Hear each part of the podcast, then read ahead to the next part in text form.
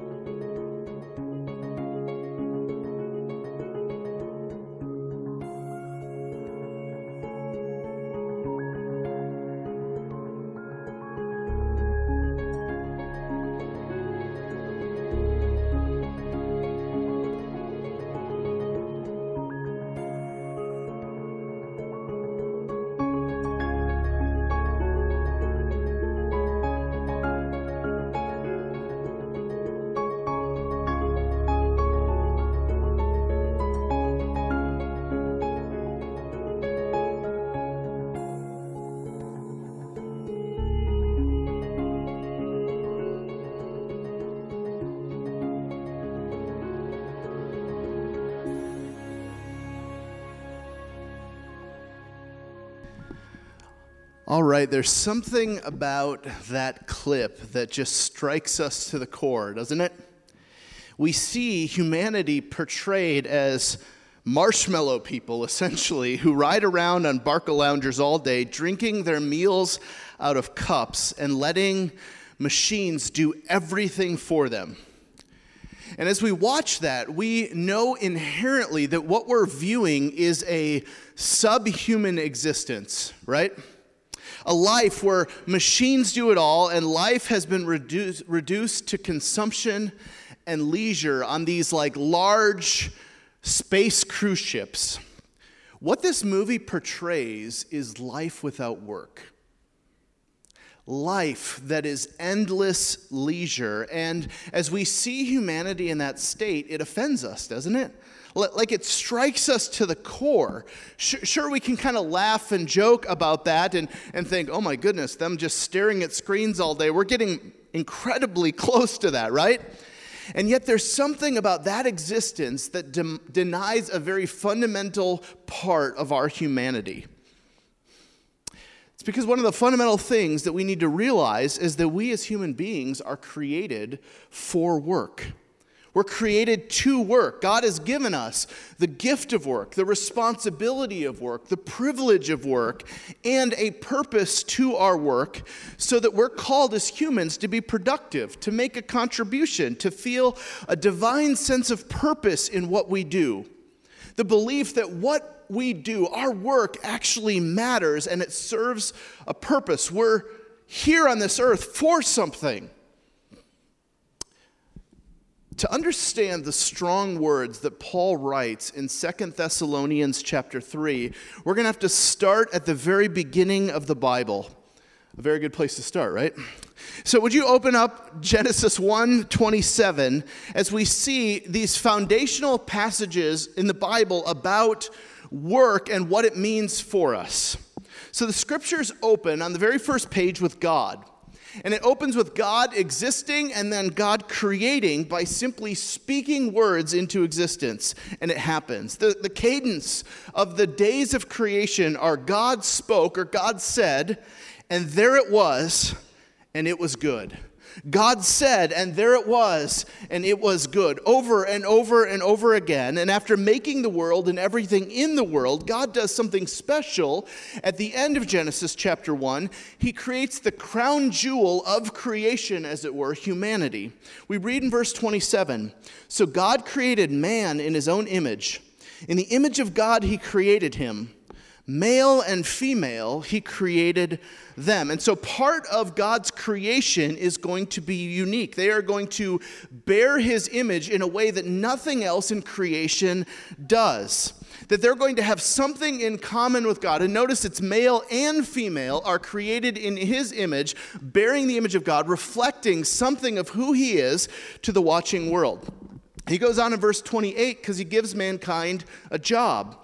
And God blessed them, and God said to them, Be fruitful and multiply, and fill the earth and subdue it, and have dominion over the fish of the sea, and over the birds of the heavens, and over every living thing that moves on the earth. And God said, Behold, I have given you every plant yielding seed that is on the face of the earth, and every tree with seed in its fruit.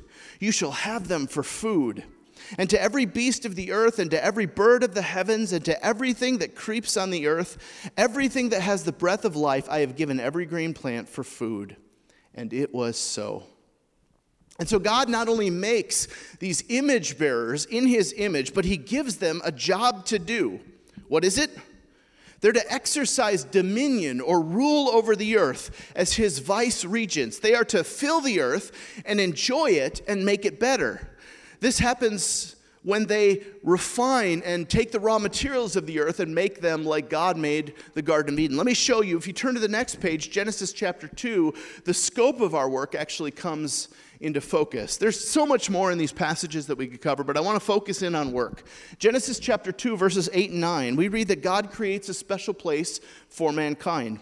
And the Lord God planted a garden in Eden in the east, and there he put the man whom he had formed.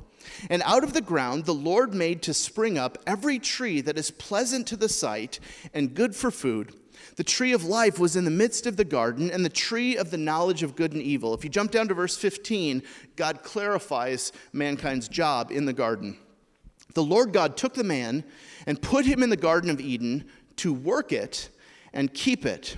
And the Lord God commanded the man, saying, You may surely eat of every tree in the garden, but of the tree of the knowledge of good and evil you shall not eat, for in the day that you eat of it, you shall surely die.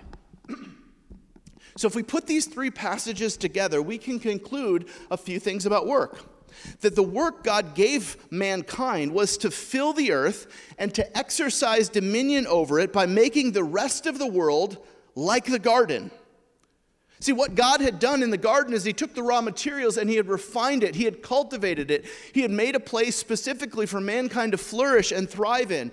And so we are to, as we multiply over the face of the earth, we're to take the raw materials that God has made and cultivate them and refine them. We are to steward the earth and make the rest of the earth like the Garden of Eden.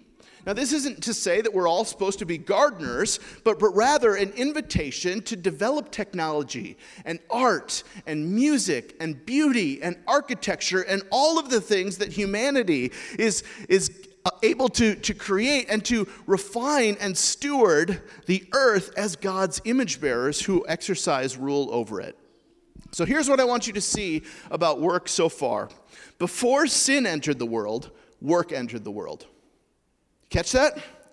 We were created to work, and this work was meant to be fulfilling. Many people think that work is the result of sin or the result of the curse, right? This kind of attitude springs into so much of life of the people who simply live for the weekends, right? Who just kind of put in their time, like grind it out day in and day out, so that they can actually get to living later on, and they don't actually see their work as something that God has given them to do. Notice that in Genesis 2, the first command that God gave to people was to freely eat, to enjoy what he had made, even to eat of the tree of life, meaning that death wasn't part of God's original plan.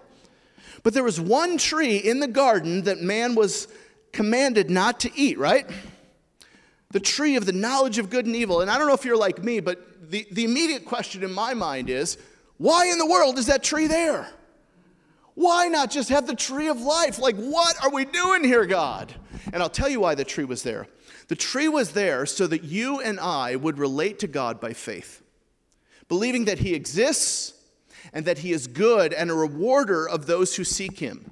Meaning that if God were to forbid something or to withhold something from us, He's got a really good reason to do so because He's good and He's benevolent, indicated by His first command enjoy, freely eat. I have made this world for you. Well, sadly, that didn't last very long. It's interesting then that God creates a world where humanity has to relate to Him by faith, where they have to trust that He is good and a, and a benevolent giver and sustainer of all things. Well, mankind realizes that even though this is really good, we should be able to determine right and wrong for ourselves. We should be like God. We need to overthrow him. And so they reached out and they took from the tree that was forbidden them, determining good and evil for themselves, and all hell broke loose. Now, sadly, we make the same mistake today, don't we? Over and over again. We read God's word and we're like, You're not the boss of me. No, to be truly free, to be truly human, I have to determine right and wrong for myself. I have to be free to pursue any and all desires that I have. God, you are not good because I want to do this. And over and over and over, we fall into the same exact trap, right? Believing something about God that isn't true, believing that He's stingy, believing that He doesn't want us to experience life, but rather that He wants us to suffer. And the only way to have any fun is to go outside of His plan, outside of His, his design, so that we can have it and snatch it and really enjoy life. How's that going for us? Not so good, right? Well, actually, we see in Genesis chapter 3 that sin mars and distorts everything. It's called the curse of sin or the fall. And part of the curse of sin is that it actually impacts our work. It makes our work toilsome and frustrating. Let me read verse 17 of chapter 3. And, and to Adam he said, Because you have listened to the voice of your wife and have eaten of the tree of which I commanded you, you shall not eat of it. Cursed is the ground because of you. In pain you shall eat of it all the days of your life. Thorns and thistles it shall bring forth for you, and you shall eat the plants of the field. By the sweat of your face you shall eat bread till you return to the ground, for out of it you were taken, for you are dust, and to dust you shall return. So before sin entered the world, work entered the world. Work is not inherently bad. However, we learn that when sin entered the world, sin makes work frustrating. Along with everything else, it's been marred so that in some ways our work produces crops, and in other ways our work produces weeds. You ever experienced that? All the time, right? Like there are some parts of our work that is so validating and rewarding and encouraging, and it goes well. And there's other parts of our work that to say the words that we feel in the moment, we shouldn't do that in church, right? It's frustrating, it's toilsome. Rather than life giving and fulfilling all the time, sometimes through the sweat of our brow now, we feed ourselves and we take care of ourselves and we provide for our family. See, if you don't understand Genesis 1 and 2 and how it relates to work, you will never know the divine gift that work is to you. However, if you don't understand Genesis 3 and how sin mars and distorts work, it will be inevitably frustrating to you.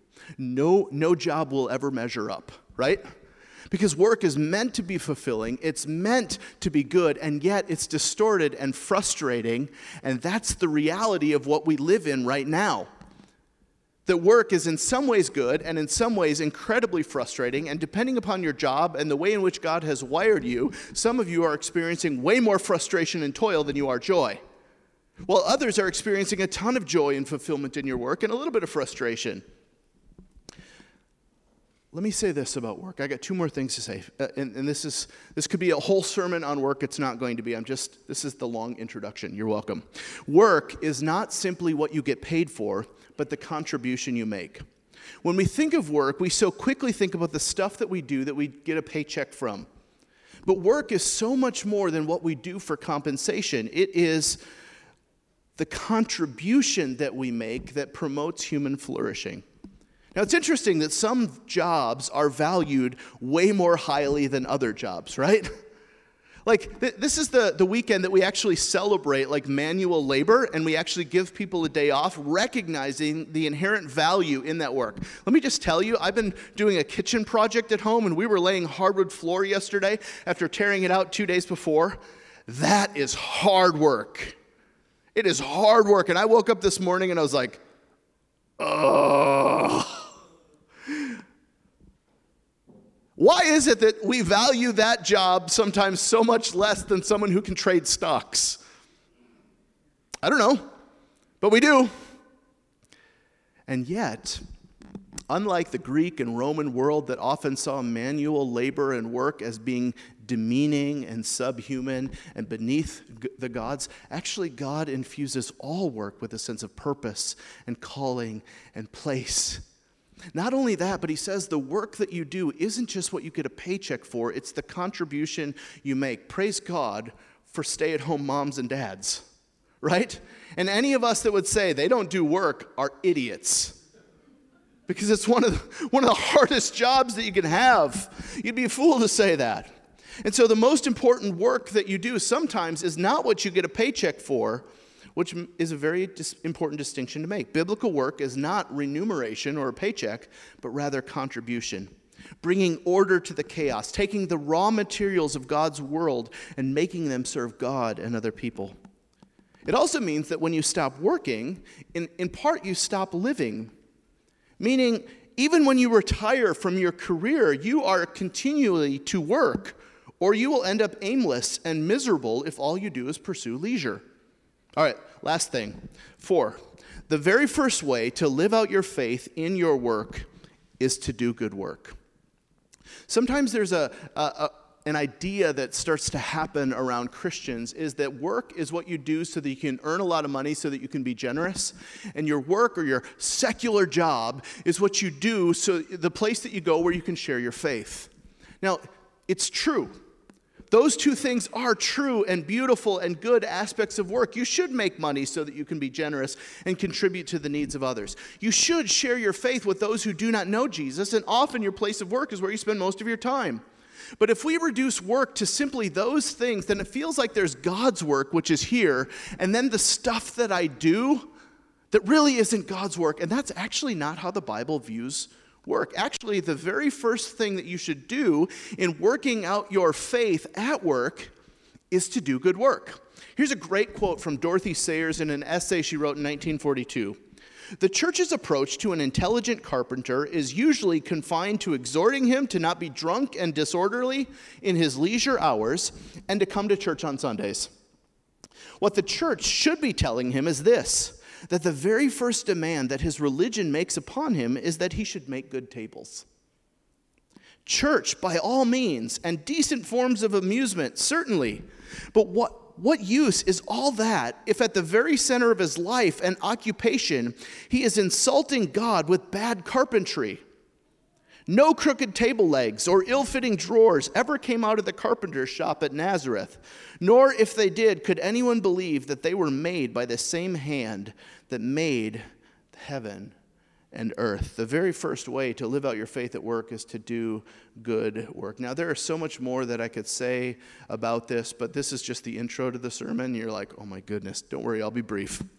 But, but if this is piquing your interest in any way, or if you feel like I've never really been discipled for my job, can I just commend three books to you that, that have made a huge difference in my life? The first is by Tim Keller and Kathy, Katherine Alsdorf. It's called Every Good Endeavor. It talks about the, the, the creation and God's purpose for work, how sin mars work, and how the gospel redeems our work. Uh, the second is Tom Nelson. It's called Work Matters, and that's actually where I stole that WALL-E illustration from, so I'm not actually that smart. But that's an incredible book on how we can bring our faith into our job and vocation. And then the third one is Amy Sherman, Kingdom Calling. And actually, if you're really interested, I have copies of the first two, extra copies of the first two, just one each. So if you're interested in that, come up afterwards and I'll give it to you. All right? Now, here's to our passage. I'll be brief. Paul's writing his second letter to this church in Thessalonica to clarify some misunderstandings from his previous letter. Remember, he was only in Thessalonica maybe a month or so, and he's writing back to encourage the church to walk closely with the Lord. 1 Thessalonians chapter 3 verse 6 says this. Now we commend you command you brothers in the name of the Lord Jesus Christ that you should keep away from any brother who is walking in idleness and not according to the tradition that you received from us. For you yourselves know how you ought to imitate us, because we were not idle when we were with you, nor did we eat anyone's bread without paying for it, but with toil and labor we worked night and day, that we might not be a burden to any of you. It was not because we, we do not have the right, but to give you an ex- in ourselves an example to imitate. For even when we were with you, we would give you this command If anyone is not willing to work, let him not eat. For we hear that some among you walk in idleness not busy at work, but busy bodies. Now, such persons we command and encourage in the Lord Jesus Christ to do their work quietly and to earn their own living. As for you, brothers, do not grow weary in doing good. If anyone does not obey what we say in this letter, take note of that person and have nothing to do with him, that he may be ashamed. Do not regard him as an enemy, but warn him as a brother.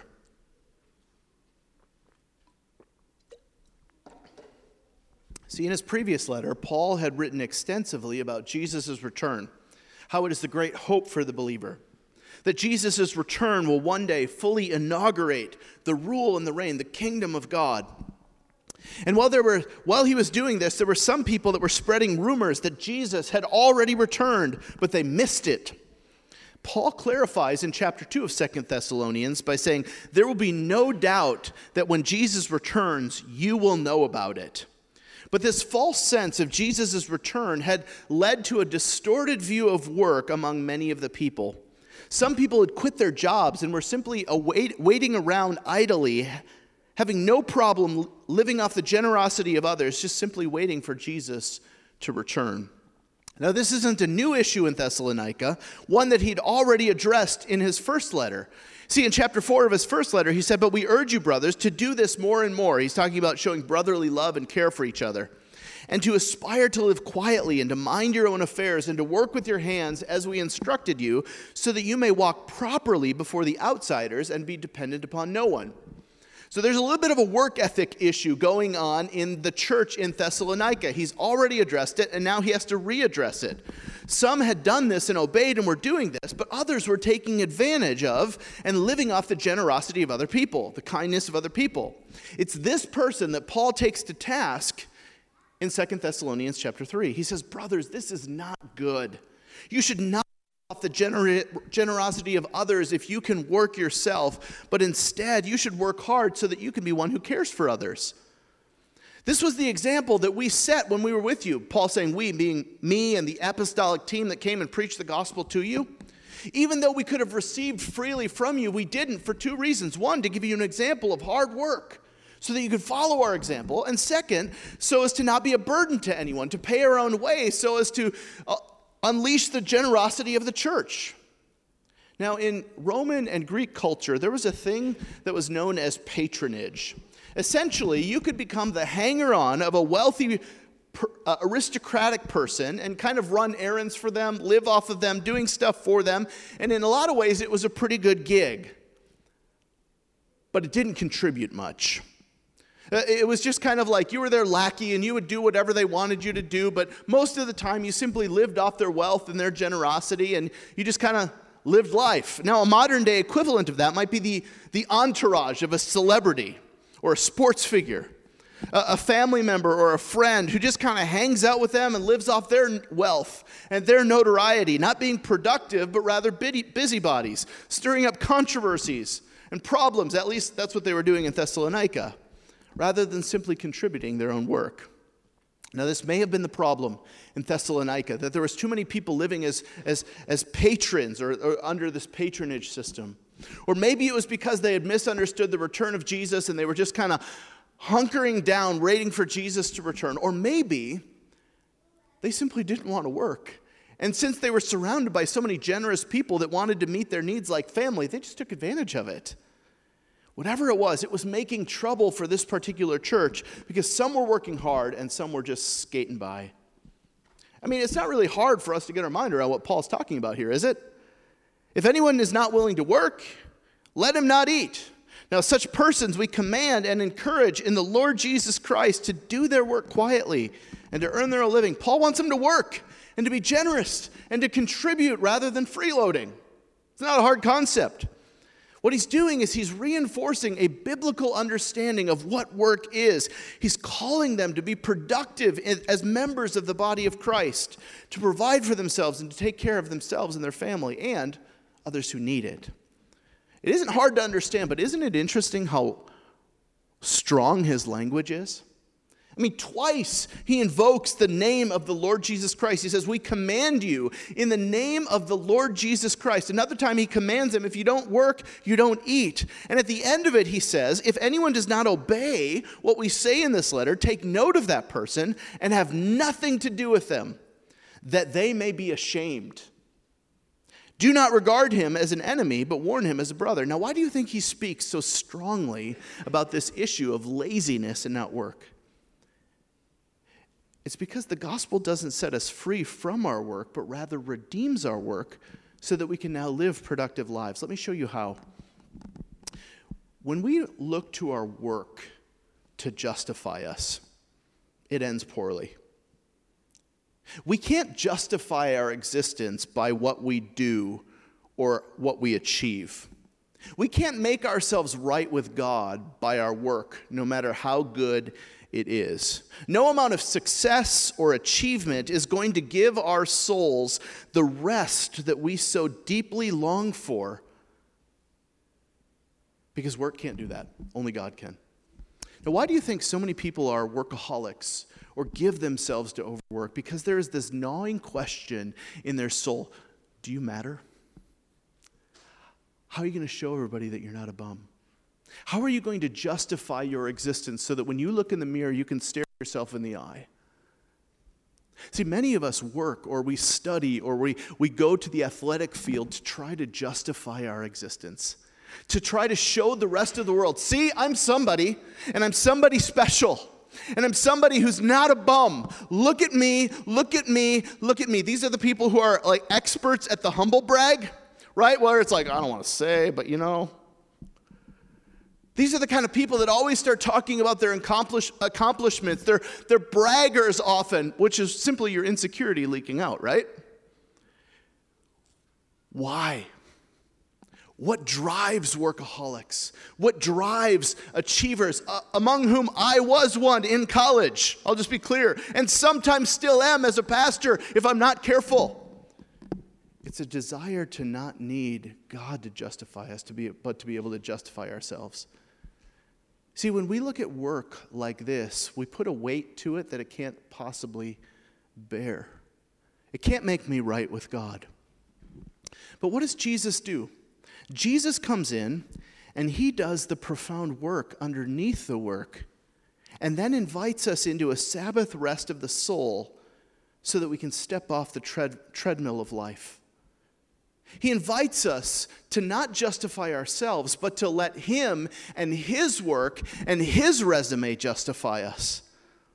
And having set us free from that work that's underneath the work, we're now, to, now, we're now free to work without having to justify our existence. Work can just be work, whether we succeed or fail.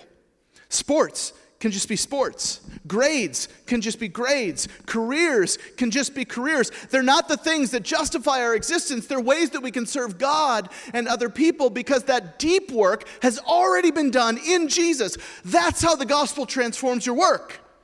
And some of you guys have not internalized that to the level where you say you believe in Jesus, and yet functionally, day in and day out, you believe that you are somehow justified by your production or by your achievement. And it's never enough. And oh, the things you're willing to sacrifice to get that next accolade, to get that next promotion, to get that next A, it will never work. You need the work of Jesus on your behalf. But then, when Jesus does settle that deep question, we can actually walk in freedom. Now, this passage is not calling out the homeless or the disabled or the vulnerable in the midst, saying that they don't deserve to eat. In fact, it's doing just the opposite. He says Christian love demands that we care for our brothers and sisters, and in particular, the vulnerable and the needy. What Paul is calling out is those who are fully capable in their midst, who refuse to work and contribute. He says, Your conduct is wrong in so many ways. You are mooching off the kindness of others. Grow up. Work hard to provide for your own needs and provide for the needs of those who actually need the help.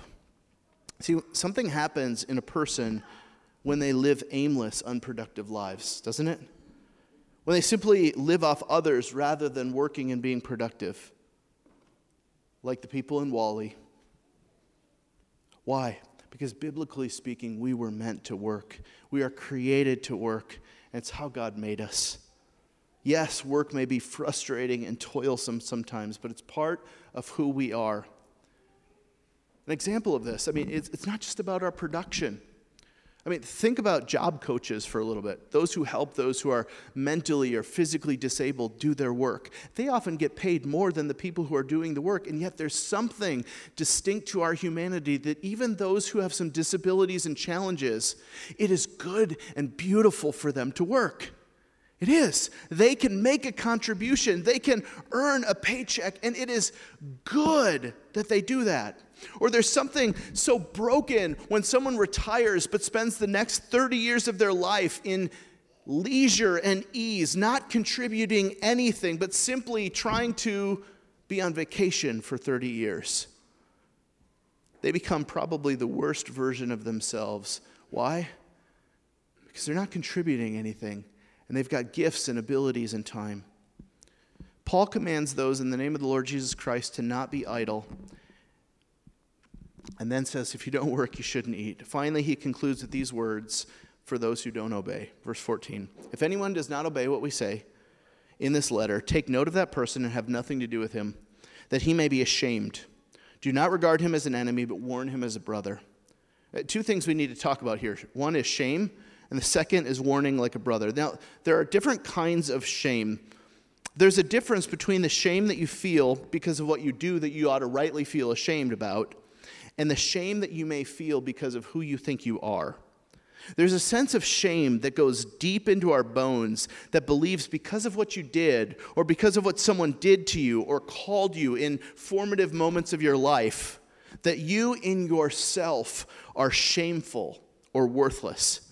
This is often a trauma induced type of shame where we internalize a sense of worthlessness and we feel shame and worthless. This is something that often counselors spend a long time trying to get you to identify and walk out of. That is not the kind of shame being spoken about here. In fact, the gospel has a lot to speak into that level of shame, doesn't it? Because God in Jesus gives you a new identity and, and speaks to you about how truly valuable you are. God gave up his one and his only son for you that you might live now as a co heir of his kingdom. Look at what you're worth to God. You bear his image and you have been redeemed by him. It speaks to that deep heart level shame that no one in this room is worthless. No one in this room should feel that sense of, I am shameful. And yet, after realizing that, the shame being spoken of here is the right sense of being ashamed sometimes by your behavior. As a child of God and a co heir of his kingdom, if you live an unproductive life as a citizen, you ought to feel shame about your behavior.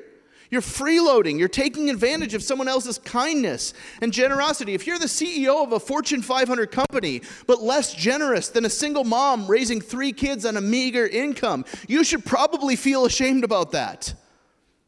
If you sin and take advantage of the system and are called out by it, you should rightly feel shame and conviction and sorrow over wrongdoing. These are not things to avoid, but rather to embrace that we might change. Paul says, have nothing to do with him that he may be ashamed, but don't go so far as to treat him or her as an enemy, but rather he says, warn them as a brother. That's an interesting phrase, isn't it? Warn them as a brother or a sister. Notice that this person's salvation has not been brought into question. And yet, on the one hand, have nothing to do with them so that they feel a sense of shame and a sense of correcting of their behavior. The goal here is to confront that poor behavior that they might change and live as a productive person. It's like a father who at some point doesn't let his kid live in the basement anymore, but kicks him out and says, It's time to grow up, buddy. You need to be productive and pay your own way. See, as God's people, we are called to reflect God's character, not only to a watching world, but to one another. Meaning we help each other in God's family. We act differently. We're generous toward each other's needs. But in being generous toward each other's needs, we don't exploit one another. We don't live off the generosity eh, of others. And so, we're called to those in our midst who are idle, who are being busybodies rather than productive, to exhort them, to warn them, and to eventually let the natural consequences of their immaturity hit them. Why? Because we love them and we want them to grow up. So, contribute, provide, so that you can be generous and helpful don't be idle. Now, it's one thing to read about these problems in the first century church, it's another thing to actually apply them today. So, how in the world do we apply these today?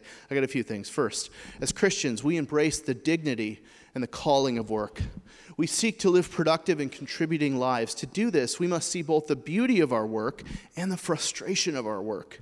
If we focus only on the beauty of our work, then every job we have will leave us frustrated because our work is distorted and marred by the fall. But if we only focus on the frustration of work, we will not live into the beautiful divine calling that God has given us as image bearers. We'll just live for the weekend and we won't live. Second, as Christians, we are called to be generous and radically meet the needs of those in our midst who struggle to survive and meet their own needs. We do this because that's what Jesus did for us in taking on our sin. We do this because that's how healthy families relate to each other. None of us are self made people. Did you know that? All of us are products of people who have poured into our life and have been generous toward us. And some of us have gotten a better hand dealt than others. Can I just say, as Christians who believe in grace, why is that so hard for some of us to come to grips with? Not all of us got the same hand. Doesn't mean we need to apologize for it, but it does need, mean we need to be aware of it. Third, he says, Christian, do not grow weary in doing good. Do you ever grow weary? Like, like it's just a grind. Sometimes you're taken advantage of by others. Sometimes you wonder if your work actually matters. Paul says, Christian, do not grow weary in doing good. God sees and He knows. Finally, as Christians, we are never to take advantage of the systems that enable our own irresponsibility and self centeredness. Instead, we make it our aim to be a contributing member and to give more than we take. Now, I know the million dollar question everybody's asking is how does this relate to American politics and the approaches that we take to social welfare?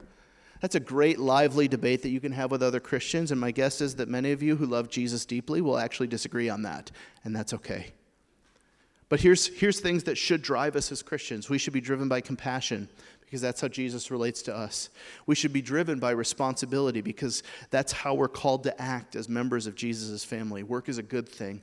Third, we are to be driven by grace toward each other and toward those who disagree with us. Fourth, we are commanded to warn those who seek to exploit and take advantage of the system, whatever the system is.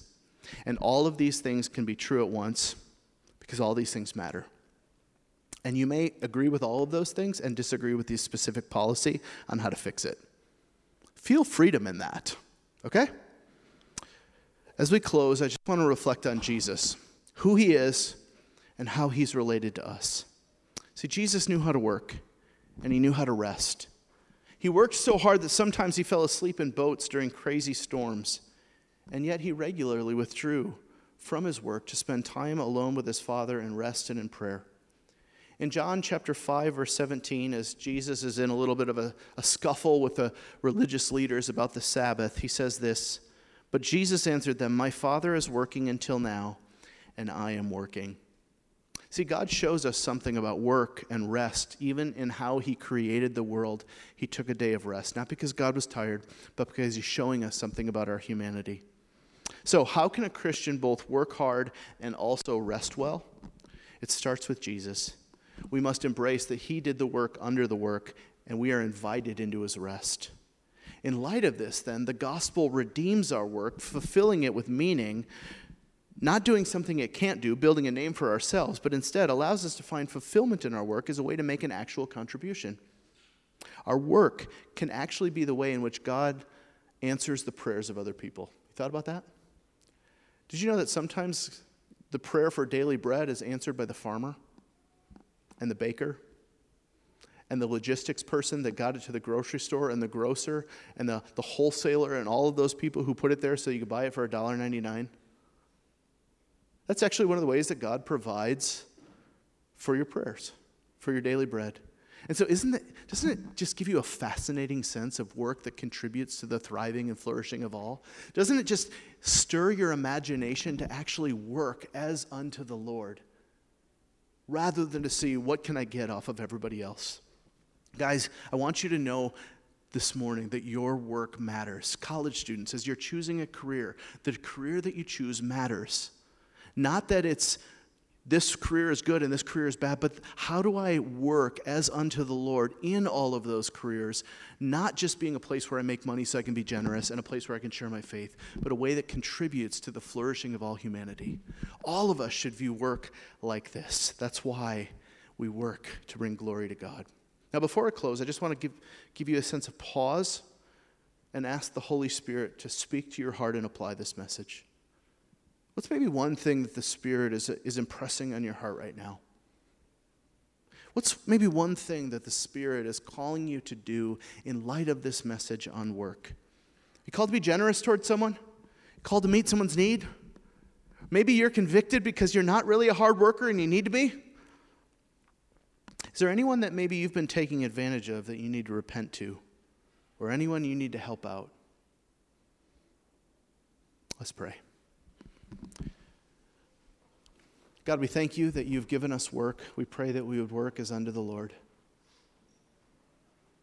Lord, I pray that our work would promote human flourishing, that we wouldn't seek to find our identity in it, but that we would find our identity freely given by you. So, Jesus, set us free to work and to contribute generously. We ask in your name. Amen. Before we sing and hear about all the things,